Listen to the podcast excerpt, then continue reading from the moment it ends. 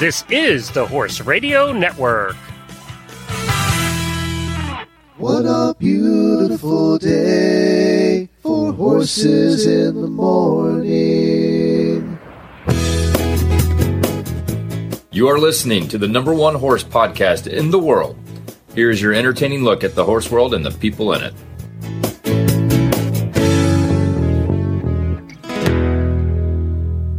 Morning, everybody. I am Glenn the Geek in Ocala, Florida. And I am Allison Rehnborg in beautiful Lebanon, Tennessee, and you are listening to the monthly Equine Affaire episode of Horses in the Morning on the Horse Radio Network for November 17th, episode 3062. This episode is brought to you by Equine Affaire. Good morning, horse people. It's the third Thursday of the month. That means it's time for the Equine Affaire episode, North America's premier equine expo and equestrian gathering. Well, and you just had that premier equine expo and gathering in Massachusetts. Are you recovered yet? Well, no, Glenn, of course not. Like, yes, I, I was able to catch up on a little bit of sleep on Tuesday. Um, I got Tuesday off and, uh, that was wonderful. And then, yeah, just like, but I'm still crashing into bed every night, like pretty, pretty tired. How much coffee is consumed by you and the staff during, uh, this event? Oh my gosh, Glenn. So personally, I love Massachusetts because it's the land of Dunkin' Donuts. It is, yes, every corner. Literally uh, four corners on every intersection have Dunkin' Donuts on them. Yes. So there was a Dunkin' right next to my hotel, which I did not get to like enjoy, but there's also a Dunkin' on the grounds in the Better Living Center at the ESE. And then there's, I think, another Dunkin' vendor in a different building. So Dunkin' is like right there. Um, so Dunkin' is my coffee of choice. The rest of the staff are more into Starbucks. So they would do Starbucks runs on their way in and I would wait and get Dunkin' when I was there. Um, so a lot of coffee was drunk. Um, I am inclined to take my own personal like Keurig and espresso machine uh, to Ohio because I drive to that one uh, so that we can have espresso because it was a huge tragedy. The espresso machine was broken at Dunkin'. Oh no. The entire time. So I could not get a turbo shot to save my life. uh, so a lot is the answer, a very scientific answer. A lot of coffee. Like I want to say for me. I drink one little one in the morning at the hotel. You got to have that like, you know, coffee with your breakfast. And then I'd probably have two or three medium iced coffees throughout the day. So that's a lot of coffee. Something had to get you going, keep you going. yeah. You know, it, they're long days. I mean, I don't think that the, uh, that people really realize how early we get there and how late we stay. So it's easily a few 14 hour days in there. So you got to have coffee. I mean, well, Fantasia's not over till late too. So, right. Yeah. Exactly. Yep. Well, today we're going to talk about all things Equine Affaire, including we're going to kind of recap the event. And uh, Allison did a few interviews while she was there that she conducted on site. So we're going to share those with you. I love those. So thank you for doing that. Uh, and, you know, we're just going to kind of do a wrap up. And then next month we'll start looking forward to the next one, which is in April in Ohio which I hope to make that one. I'm, I'm, really hoping I can make that one. Yes. So tell us, was a were the crowds good? You know, was everybody excited? Was it uh, were, were there happy times and were there lots of shopping bags? Uh, yes, and yes, and yes. Uh, you know, it went great. Um, Massachusetts weather is always chancy and that affects whether people want to come out because, you know, we're spread out over multiple buildings. You have to walk outside to get from building to building. And so if it's raining and sleeting and freezing rain, you know, really the diehards don't care, but some people care. Uh, but anyway, we had gorgeous weather. Thursday was the most beautiful day I've been able to spend outside in a while. Um, and then we had a few monsoon moments, but then it would clear up and it was just fate was really on our side with the weather. So we had lots of great crowds. Um, it, it's always my favorite moment. I'm usually in the show office in the very beginning of the day and I'm like on the computer, you know, gearing up our social media, whatever. And, I can start hearing the crowds humming as they come in, like that, that's kind of exciting. It's a little bit like when you're behind the curtains at, at a play, when you're in a play in high school and you can hear the crowd out there and you get kind of like butterflies in your stomach, but also happy. Uh, so, um, but all reports were really great. I'm thinking I heard unofficially because we haven't had our like official post event meeting, but I did hear that our numbers were as good as or even better than last year in 2021. Oh, Which- well, that's really good because that was a makeup year from all of the uh, COVID stuff. Exactly. So we're just really grateful every year. Our team is super grateful for the support that horse lovers come out, that they want to come out in whatever the weather, um, and enjoy this event with us. Because I mean, we can all show up and do the job, but like if nobody comes, it's not North America's premier equine expo and equestrian gathering, right? we got to have the equestrians to gather. So you guys really came through and came and we're just so glad. Well, that's terrific. I'm glad to hear that. So, how did Fantasia go? Oh, Fantasia was fabulous. So Thursday night, I was in the box office and then uh, I got to see a few minutes and then I went home. Uh, but Friday and Saturday, I was there. I was in the box office and then I went out and got to film because we like to film it internally for Equine Affaire. And um, that's an, a spectacular view from the press box. Um, the crowds were wonderful. We sold out for Friday. We sold out for Saturday um, fairly early. And when I was in the box office each night, I always had, I always feel terrible. People would come up and say, You're really sold out? And I'd be like, Yes, I am really sold out. And they would ask me three or four times. And I'm like, No, I, I'm not kidding. I mean it. so that's just a little side note for you guys for the future. If you want to come to Fantasia, don't wait until the day of because we sell out and then that's it. Like you, you got to wait till next year. Um, but the show itself was so good. Um, our listeners might remember we interviewed Elliot Holtzman. You remember that, Glenn? Yes, yeah, yeah. Yeah. Um, so his beautiful Aladdin and Jasmine performance was wonderful. Um, let's see. We had the Canadian Cowgirls there and they are very popular, uh, in Canada, I assume, as well as in the United States. Uh, people love them and they do this I've fabulous. actually- I've met them a few times in, Yeah? uh, when they've done shows here, and we've interviewed them in the past, and they're they're a very bubbly bunch too. yes. Yes, You, you kind of have to be to do drill, right? yeah, exactly. Yeah. I'm always amazed because one of their routines was really, really long, um, just comparatively for an acting performance. It went on for quite a while. And like they're just as full of energy at the end as they are at the beginning. Yep, I'm like, true. How much coffee fuels that team? That's right. That's what I want to know. Um, and then of course the, uh, so are you watching, have you watched Stranger Things? Yeah, I the first year and a half. I didn't. after that, it got too. I yeah, I couldn't do it anymore. Well, okay. So the most recent season, you probably heard about this on the news, but Kate Bush is running up that hill from like the 80s has experienced a resurgence because they used it in the most recent season. Have you heard that? No, no. Okay. Well, it's become extremely popular again. Um, all the kids are listening to it. Um, and so Jane Karol, who was our dressage presenter and who's an amazing uh, dressage practitioner, performed a, a Stranger Things freestyle to that song. Oh and that was extremely popular, as you can imagine. so that was pretty cool. Uh, and then the Icelandics were there. Uh, of course, we interviewed, you and I interviewed Laura, uh, a little bit ago. Um, I want to say, was it last episode? It that was a- recently. I remember talking about the Icelandics. Yes, it was a lifetime ago for me. I think it was last month. Um, and so they did a killer job. You know, there was fire, um, singing, lots of lights, lots of speed, lots of rock and roll. Everybody loves that. Um, it, it was probably my personal favorite act. Very cool. Yeah. I heard a rumor Uh oh. that there might have been a loose horse at some point. Now, you cannot have a show anywhere in America without a loose horse. So, I mean, this is just standard. You know where it really gets bad, though, is we've been to carriage competitions where the horse gets loose in the carriage. It's still attached. That's dangerous because they bounce off cars. Yeah. It's just, it, it breaks a lot of things. Yeah. So, th- this one was not attached to a carriage from what I heard. No, no, this was a, a horse in the Liberty competition. Uh, I think this was Sunday morning.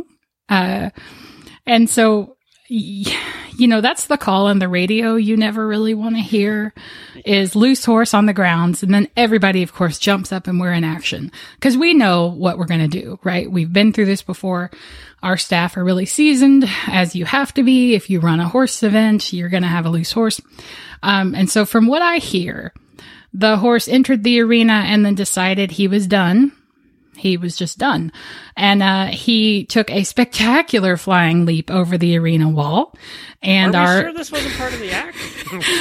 well, it is Liberty. he wanted a.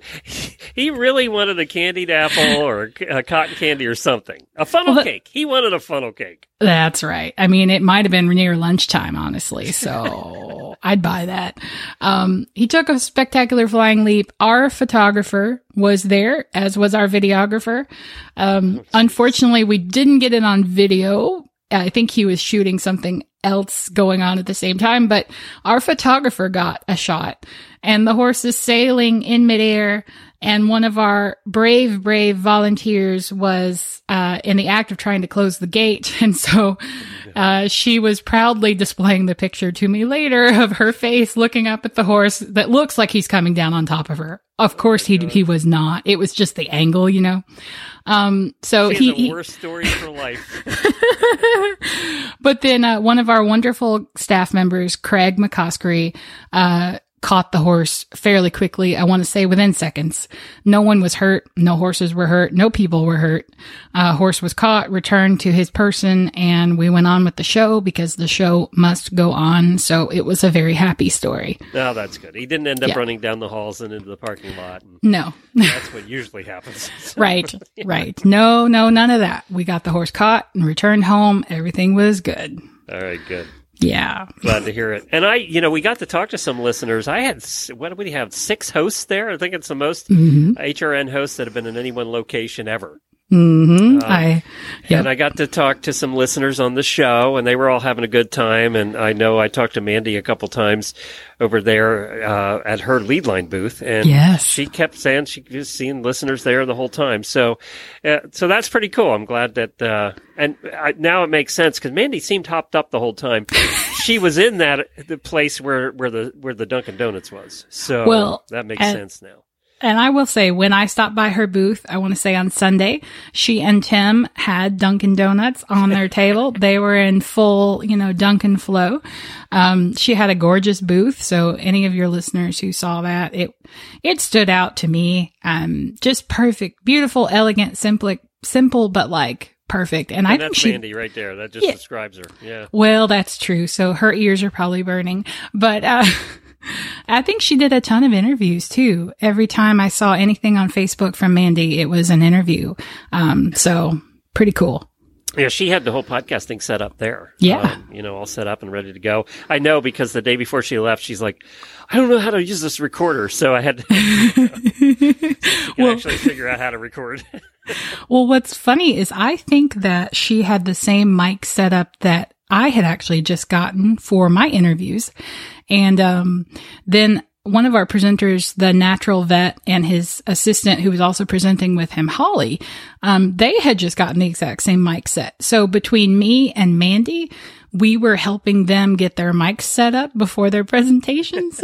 so like they had borrowed a cord from Mandy and then they were coming to me because someone had sent them to me and I was like hooking them up to my laptop and getting the software updated and all that stuff. So like we were, we were working your horse radio network people were uh, troubleshooting for others. So we, we all collaborate. We, we got it done and we got them set up, but they, big kudos to Mandy for lending out her equipment.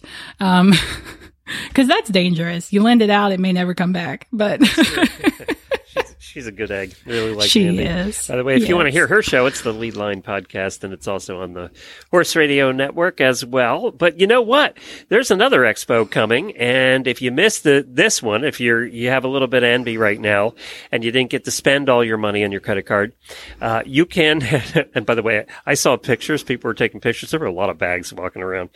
Um, so in 2023, there's going to be two. There's going to be Columbus, Ohio, and that's April 13th to the 16th, which is always always right before Kentucky. It's always right before Land Rover. Um, so April 13th through the 16th, and that's handy for vendors because they usually go from right from you down to Land Rover. Uh, and that's at the Ohio Expo Center in, uh, and in Columbus. And then also in West Springfield, Massachusetts, November 9th through the 12th again. And that will be up where you just were at the Eastern States Exposition. So you can find all the details on those at equineaffaire.com. And I'm hoping, well, we're going to have to make sure I get up to Ohio. That's, we're going to make sure that happens. Oh, now, yeah. you did an interview. Talk to us about, uh, the first interview you did. I would love to. I did, I think, 13 or 14 interviews, but wow, I picked, good. I picked two for today.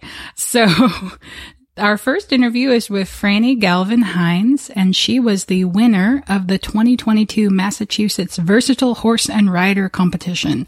Um, I think maybe our last episode or the episode before that, we talked to Danelle Osenchuk and we were sort of hyping the competition to you guys.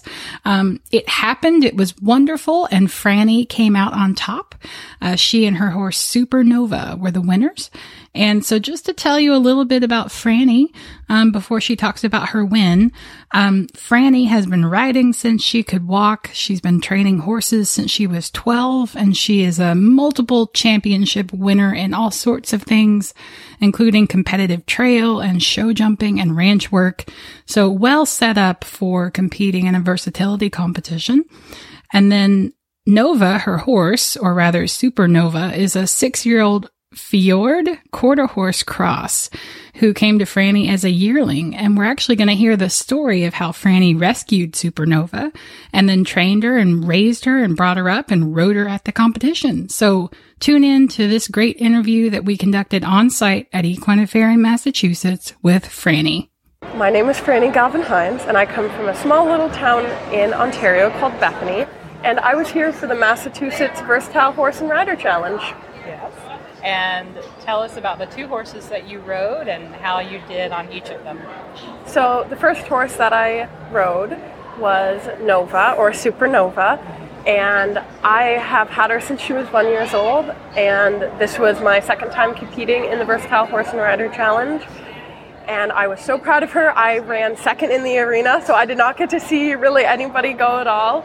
But she did everything I asked, and the only errors were my fault. She did exactly what I wanted, so I can't complain. And yeah, and my second horse is Aspen's Wild Grove, or Aspen. I also got him when he was a yearling for the Mustang Tip Challenge in Georgia, and I let him grow up. I just started him this year. I didn't even know I was doing the challenge with him until about two weeks prior, and he got 10th place, and I was so, so very proud of him. So tell us how how did you prepare for the challenge with Supernova? So with Supernova, I do the sport of extreme cowboy racing, and it's very similar to the versatile horse and rider. So I competed all year, basically a show every weekend, if not two in one weekend or every other weekend. And I went everywhere. I went five hours away, two hours away, and I practiced and I practiced and I listened to her. Like before I go into the arena, I usually let her eat grass, and she's happier that way. She competes better when we're relaxed. So I kept it chill, and uh, yeah, she was awesome.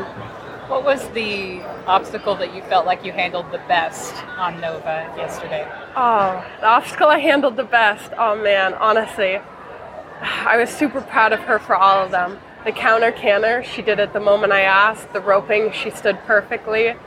The the weave, she cantered the whole thing. The the spear, even though I didn't get the ring right away, she stood like a champ.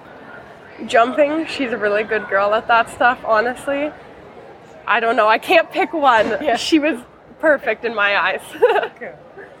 How did you feel when you rode out with her after you guys were done? Did you think, I think I did really well? Did you feel like you didn't? What What was your overall impression?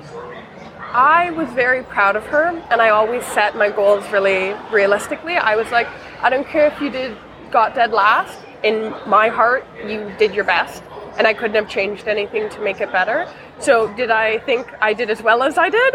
No. Um, am I incredibly proud of her? And my goal was top five. Yes. And so, how did it feel when you won and you found that out? So, my friend has a video of the ribbons being announced, and when they announced second place, my two friends that I had met through the Versatile Horse and Rider started looking at me, and they're like, "I think you did it. I think you did it." I'm like, "No, no, not till they say my name. I'm not getting my hopes up." And when they said my name, like my heart was racing, and I started crying, and I hugged Nova, and I was so proud of her. Oh my gosh, you're so proud. I'm so I proud of her. This. this is great. So how um, how are you planning to celebrate with Nova? She got a big apple and a big carrot, and I put her special blanket on and her boots, and she went for a walk, and I gave her a big hug. and then she just got to hang out, and we went and celebrated with some cupcakes.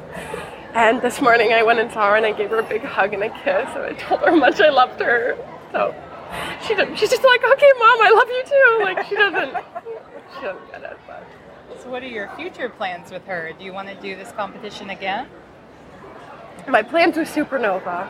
I plan to keep her till her last breath. She's not going anywhere. But I plan to go to Texas. I want to keep doing my sport of extreme cowboy racing. I would love to keep competing with her.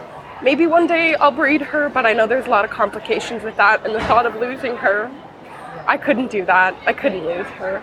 So, competing, loving her. I love doing Liberty work with her. She knows so many different tricks and like I love riding bridleless and honestly enjoying her. I just love to be with her.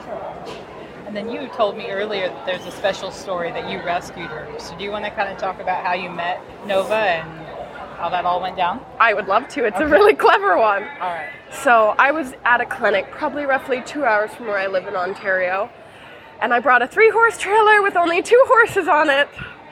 And actually, a friend of mine tagged me, and I have fjord horses, so I have a bit of a soft spot for them. And they're like, oh my goodness, Franny, there's this cute little fjord cross. She's at this rescue just 20 minutes away. I was like, oh man, okay. So I went to look at her, and man, she was just a little ball of fluff. And I like just something about her. I just had to take her. So I took her home, and like, best rescue ever. I let her grow up, and when I got her from the rescue, it was exactly a month after she got there.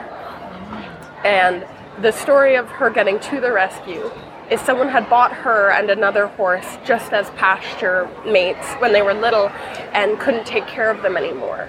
So they actually got surrendered slash given to the rescue. And yeah, I think it's so funny that I picked her up exactly a month after March 11th, best day of my life. um, and yeah, I brought her home. I introduced her to my other fjords she had a knack for obstacles. She picked up a rubber chicken and threw it around, so she didn't care about much at all. And yeah, in 2020, I started her. We got delayed because of everything that happened, but that didn't stop us. We stayed persistent. I kept working with her. Our first show year, we were maturity champion of Ontario. This is our second show year at surf champion of non-pro. So I couldn't be more proud of her the horse nobody wanted. Yeah. And now everybody wants her. Now everybody wants her. That's awesome. Do you have any advice to other young trainers like yourself um, who might want to compete with a rescue horse or come to the VHRC? What would you? What advice would you give them? Listen to your horse. They will tell you when they're ready. If you see other people doing other things, don't think you're wrong. I sometimes look at other people riding and be like, man, should I be doing that? No. What I'm doing is working just fine. Trust yourself and don't be afraid to ask for help. It's not a sign of weakness. It's not a sign that you don't know what you're doing. You can only grow. And if someone gives you advice that you don't love or maybe doesn't work for you, pick something else. I've learned from hundreds of different clinicians and friends and just people with advice. It never hurts to listen. Wonderful. Well, thank you so much for doing this. It was of course. a pleasure to get to hear your story and congratulations on Thank you winning. for having me. Thank you. This is Yeah. amazing. I'm so excited to go and join the Equine Affaire. Yay. So, Allison, I know you guys are all you guys are big supporters of veterans, and of course, Veterans Day, you know, was just uh, just happened, and and I heard that you did something for the veterans as well. We did. Um, so of course, whenever Equine straddles Veterans Day, we, we really like to stop and honor our veterans and those who served. And so we always do a special presentation at Fantasia that night. Usually our announcer has all the veterans stand up by their branch of the military. And actually, I think Noah, our announcer, did that each night of Fantasia, which I thought was really special. And of course, the Canadian Cowgirls did a, a salute to the armed forces and they talked a little bit about, uh, Canada and America military working together. Um, but then on Friday, so actually Veterans Day, we had the Equine Immersion Project on, and, and our listeners will remember we had interviewed Tara with EIP um, a couple episodes ago, and so they held their Horses for Heroes activity Friday night, and there are some great pictures on their Facebook. They had a really good turnout. I want to say maybe 10 veterans uh, were able to interact with their horses and learn about the therapy that's associated with working with horses. And I think it made it a Veterans Day to remember for them. And I was really touched when I saw the photos after the fact. It was, it was a great activity. Well, that's terrific. Yeah. Yeah. Good Yeah.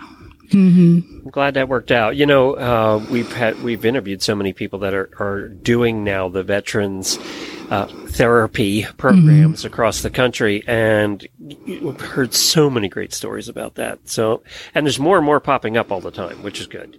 So, I think it's it's wonderful support. Um, it's just a really special way that we can make horses uh, relevant to people from all walks of life, and then actually help people mentally and emotionally and psychologically with the things that they've endured. Um, it's just it's really special. I think it's great. The more popular, the better. Honestly. Well, and you did a terrific job. Allison is in charge of social media and they on their Facebook and Instagram and Twitter, and I was following all of that during the events. Uh, the handles uh, at Equine Affaire, and you can get year-round updates there, and also the podcast, obviously. And we're going to keep doing this. So uh, I just wanted to mention that you did a great job. So congratulations and well done. Oh, thank you. Yeah, it's a, it's definitely, as anyone who's managed social media knows, it can be, uh, the best part of your day or the worst part of your day. But we have wonderful fans and they, they're wonderful. So I love updating them and interacting with people and it, it's the best. It's, it's really a great job, but it's because of the people. Well, and the, the problem we're having in social media is there's not less platforms, there's more all the time. W- Yes, and uh, I I'll go ahead and make the announcement here. We are going to launch an Equine Affaire TikTok. So that was decided during the event. So That's one I yay. haven't done yet. well, you got to get on TikTok, Glenn. I mean, if if I'm on there, you should be on there. I kind of think you'll have more material than I will. So. we'll see. Well, great. And you can, of course, you can find Equine Affaire. Just look for them on all of those social platforms. All right, let's talk about the second interview you did. Yes. So this one, uh, more serious note, but uh, no less emotional. So, uh, this next interview is with Kelly Stackpole, and she is the executive director of Rising Starr Horse Rescue in Wilton, Connecticut. So Rising Starr, and that's star with two R's on the end, saves, rehabilitates, retrains, and rehomes abandoned, neglected, or abused horses. And they also educate the public about at-risk horses and how we can protect them, and more importantly, prevent more at-risk horses from developing.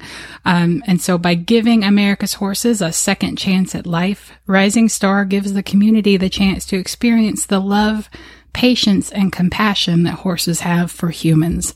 So check out this really cool interview I did with Kelly. She'll also talk about the six adoptable horses that she brought to participate in the Adoption Affaire in Massachusetts just this last week. Kelly, thank you for joining me here today. I really appreciate you coming by to talk about your rescue. So tell us a little bit about your rescue. What's the name of it?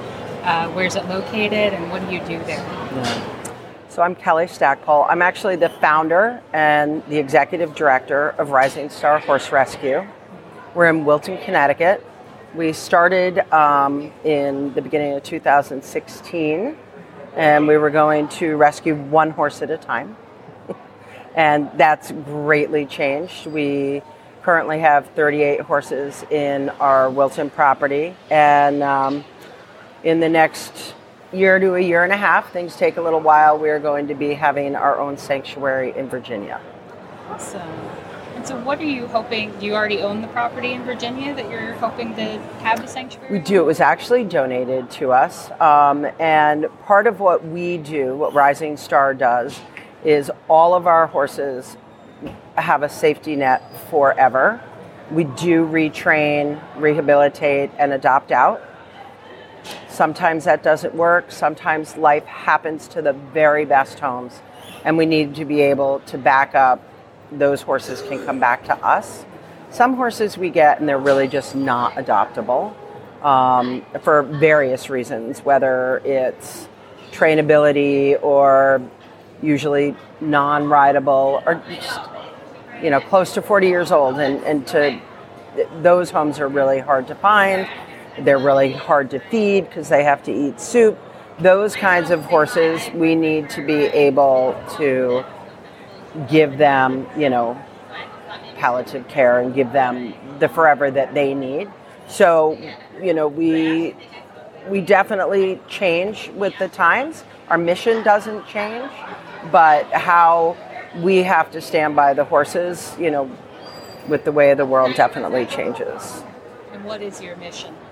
So, our mission is to save America's at risk horses. The way we do that is not just through rescuing the horses, we can't rescue 100,000 horses a year. And it's not even just about horses that go to slaughter. Um, there's many, many reasons horses need rescuing.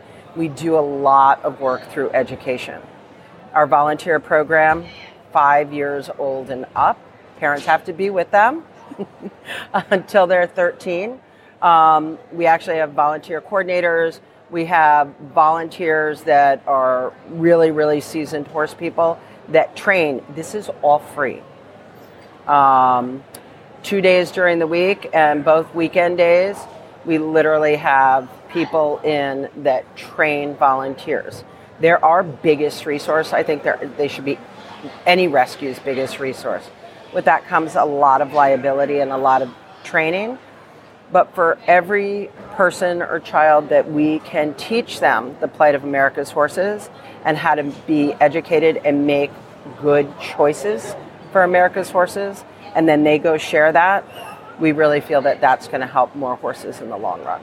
So you're really working to save current at-risk horses, but then you're also trying to prevent at-risk horses from developing through education. Well, yeah, we would love to be put out of business. Yeah. You know, um, odds are even if the SAFE Act gets passed and horses don't ship to slaughter, just like any other animal, life happens and families for reasons out of their control. I mean, horses are going to need homes, they're going to need trainers people can't afford.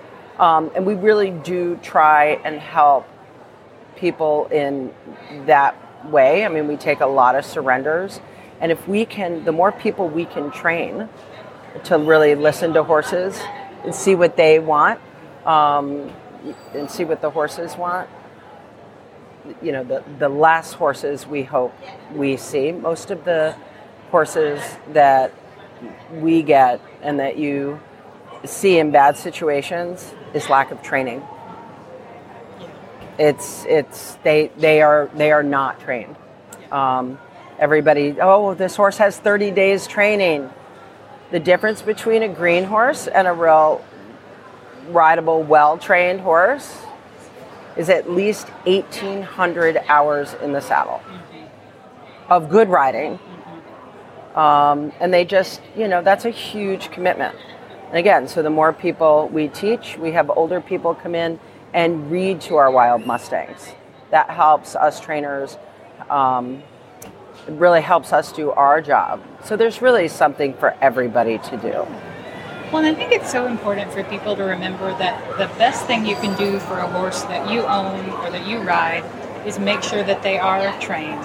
Give mm-hmm. them the mm-hmm. tools that they need so that if they end up in a different home someday, they can be used and they can be ridden and they, they know what they're doing because it goes back to what you're saying about training. It's like if you let a green horse leave you, you're passing that responsibility on to someone else who might mm-hmm. not take it, right? Yeah. Yeah. Yeah. I think that's really important. It's really important, you know. when somebody comes to look at one of our adoptable horses, um, they have to be approved before they can get on the horse, handle the horse.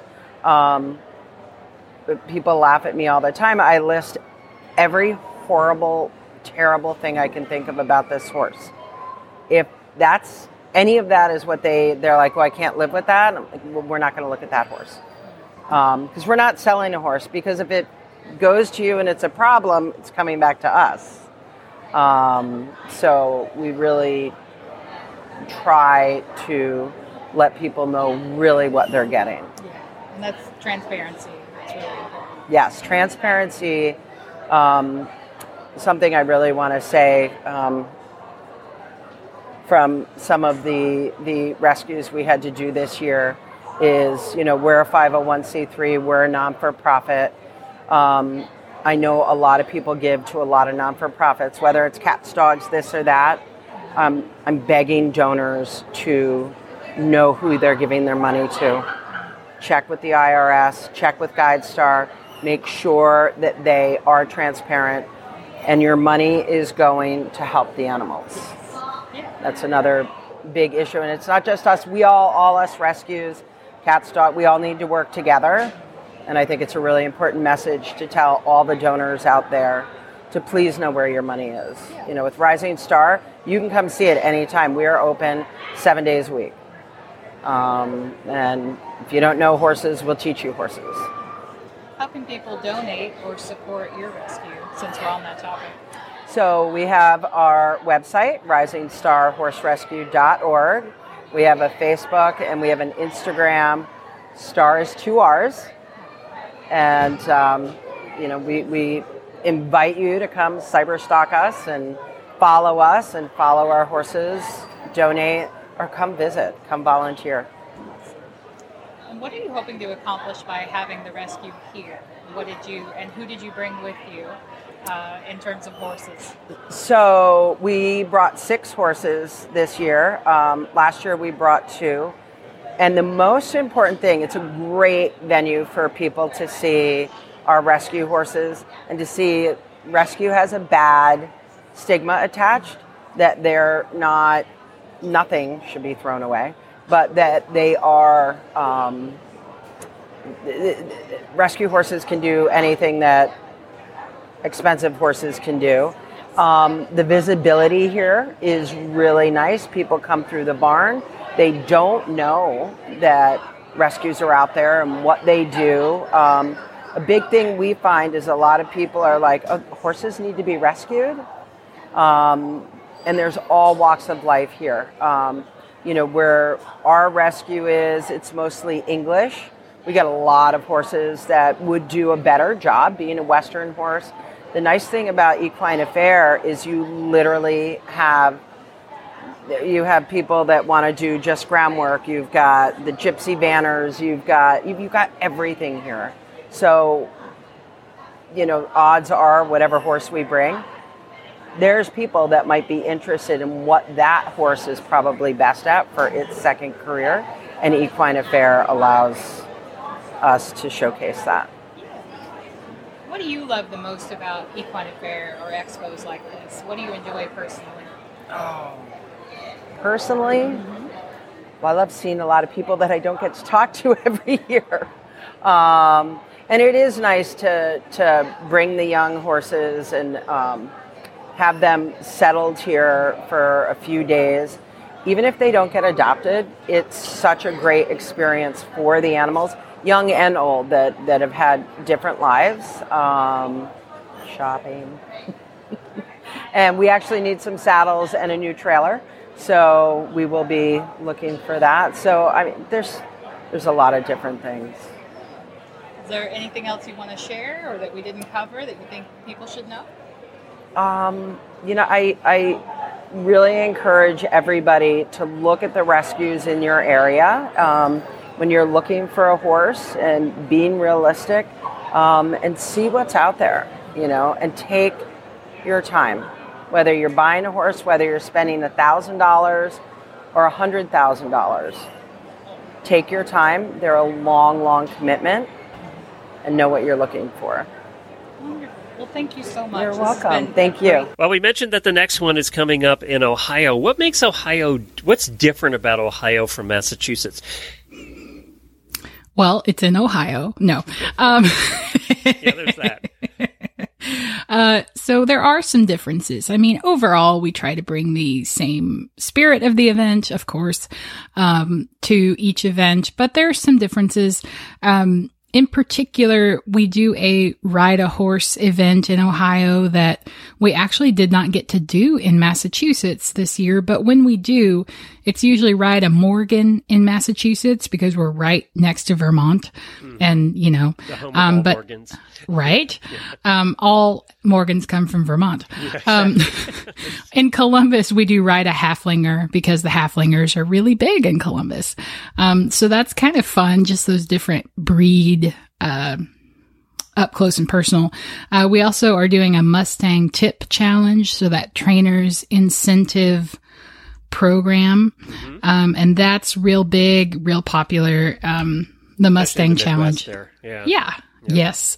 And in fact, I think uh, the farm that we cooperate with is in Pikeville, Tennessee, which is just a stone's throw from me. So that's kind of cool. Um, but all the trainers come down to Pikeville, they pick up their horses, and then they have, I want to say it's a hundred days before they come to Columbus to conduct the competition part um, and show off everything they've taught their horses over time. So that's a huge part of the event that we haven't done in Massachusetts. So if you're into Mustangs and Mustang training, Columbus is the place for you. Very cool. And I was just looking here at the Kentucky three day. So the Kentucky three day event's April 27th through the 30th. So it's the next week Ooh. uh, after. So I think we're, Jennifer and I are just going to have to do a road trip. yeah. And everybody save your vacation days. Just There have a have a two week horse vacation and make a you know, make a trip out of it, hit the cool places in Kentucky too. And, and actually, Columbus and Lexington are not that far apart, really. Right. Yeah, very cool. And Yeah. I, I remember going to Columbus. We we were there as vendors a couple of years with stores that were there, and I, you know, it's funny as I have more recollection of Massachusetts than I do Ohio, and I think it's because there were more food choices in Massachusetts. Probably. As a horse husband, that's what I remember. yes. The food was real good in Massachusetts. You, Uh, it's the one thing about you go to most expos and there's no food selection. It's whatever you know, crappy food they serve, like at a ball game, right? sure. Um, but Massachusetts has really good food. So I had a baked potato that like like I've had a lot of baked potatoes in my life, Glenn, and everybody was raving to me about the baked potato vendor in Massachusetts. And I was like, well, it can't be that good. Um, and so I spent $10 one night on a baked potato. potato. Uh, and I was like, is this really worth $10? I don't know how they got it so fluffy. They cut it into it in front of me. They did nothing to the interior in front of me. Uh, but it was fluffy like all the way through. So I don't know what they did, but that was worth 10 bucks to me. I mean, and then it was like $5 worth of sour cream on top. So, That's what Um, makes a baked potato good. but you know, there's good food in Ohio too. It's just, yeah, it's good. Very cool. Well, if you want to go to Ohio, check out uh, equineaffaire.com. And I know that we have a lot of listeners over in Ohio in that area. That will be uh, te- Michigan, especially. We have more listeners in Michigan than the other place. wow. Um, so I know that they come down for that. Uh, so we're looking forward to seeing everybody there. We'll make sure we do some meetups and all that kind of thing. Uh, so we'll get that we'll get that taken care of. But uh, thank you for joining us again. I know you're tired. We'll let you go. And uh, thank you to all the listeners who who piped in and who wrote to us and who said nice things over at the over at the Equine Network booth. We appreciate that as well. so thank you so much for that. Uh, Allison, anything else before we wrap? Oh, just if you want to see recap videos or highlight videos of Massachusetts, make sure you follow us over at Equine Affaire on Facebook, Instagram, Twitter, and soon TikTok. And then, of course, we'll be ramping up with Ohio announcements and Ohio details on social media pretty soon. We're already working on it. Um, and of course, you can go to equineaffaire.com and learn all about the stuff as we get it posted. So make sure you join us. Thank you, everybody. We'll be back tomorrow. Jamie will be back, and we'll be doing some really bad ads and normal Friday stuff. So join us for that. And of course, we'll be here as far as next week's schedule is concerned. We'll be around Monday, Tuesday, and Wednesday doing shows, and then on uh, Thursday and Friday we'll be off for Thanksgiving here in the United States, and then we always take uh, Black Friday off because you know we can. So I have to shop sometime too. So. because we can. because we can. That's right. Thank you, Allison. Appreciate it.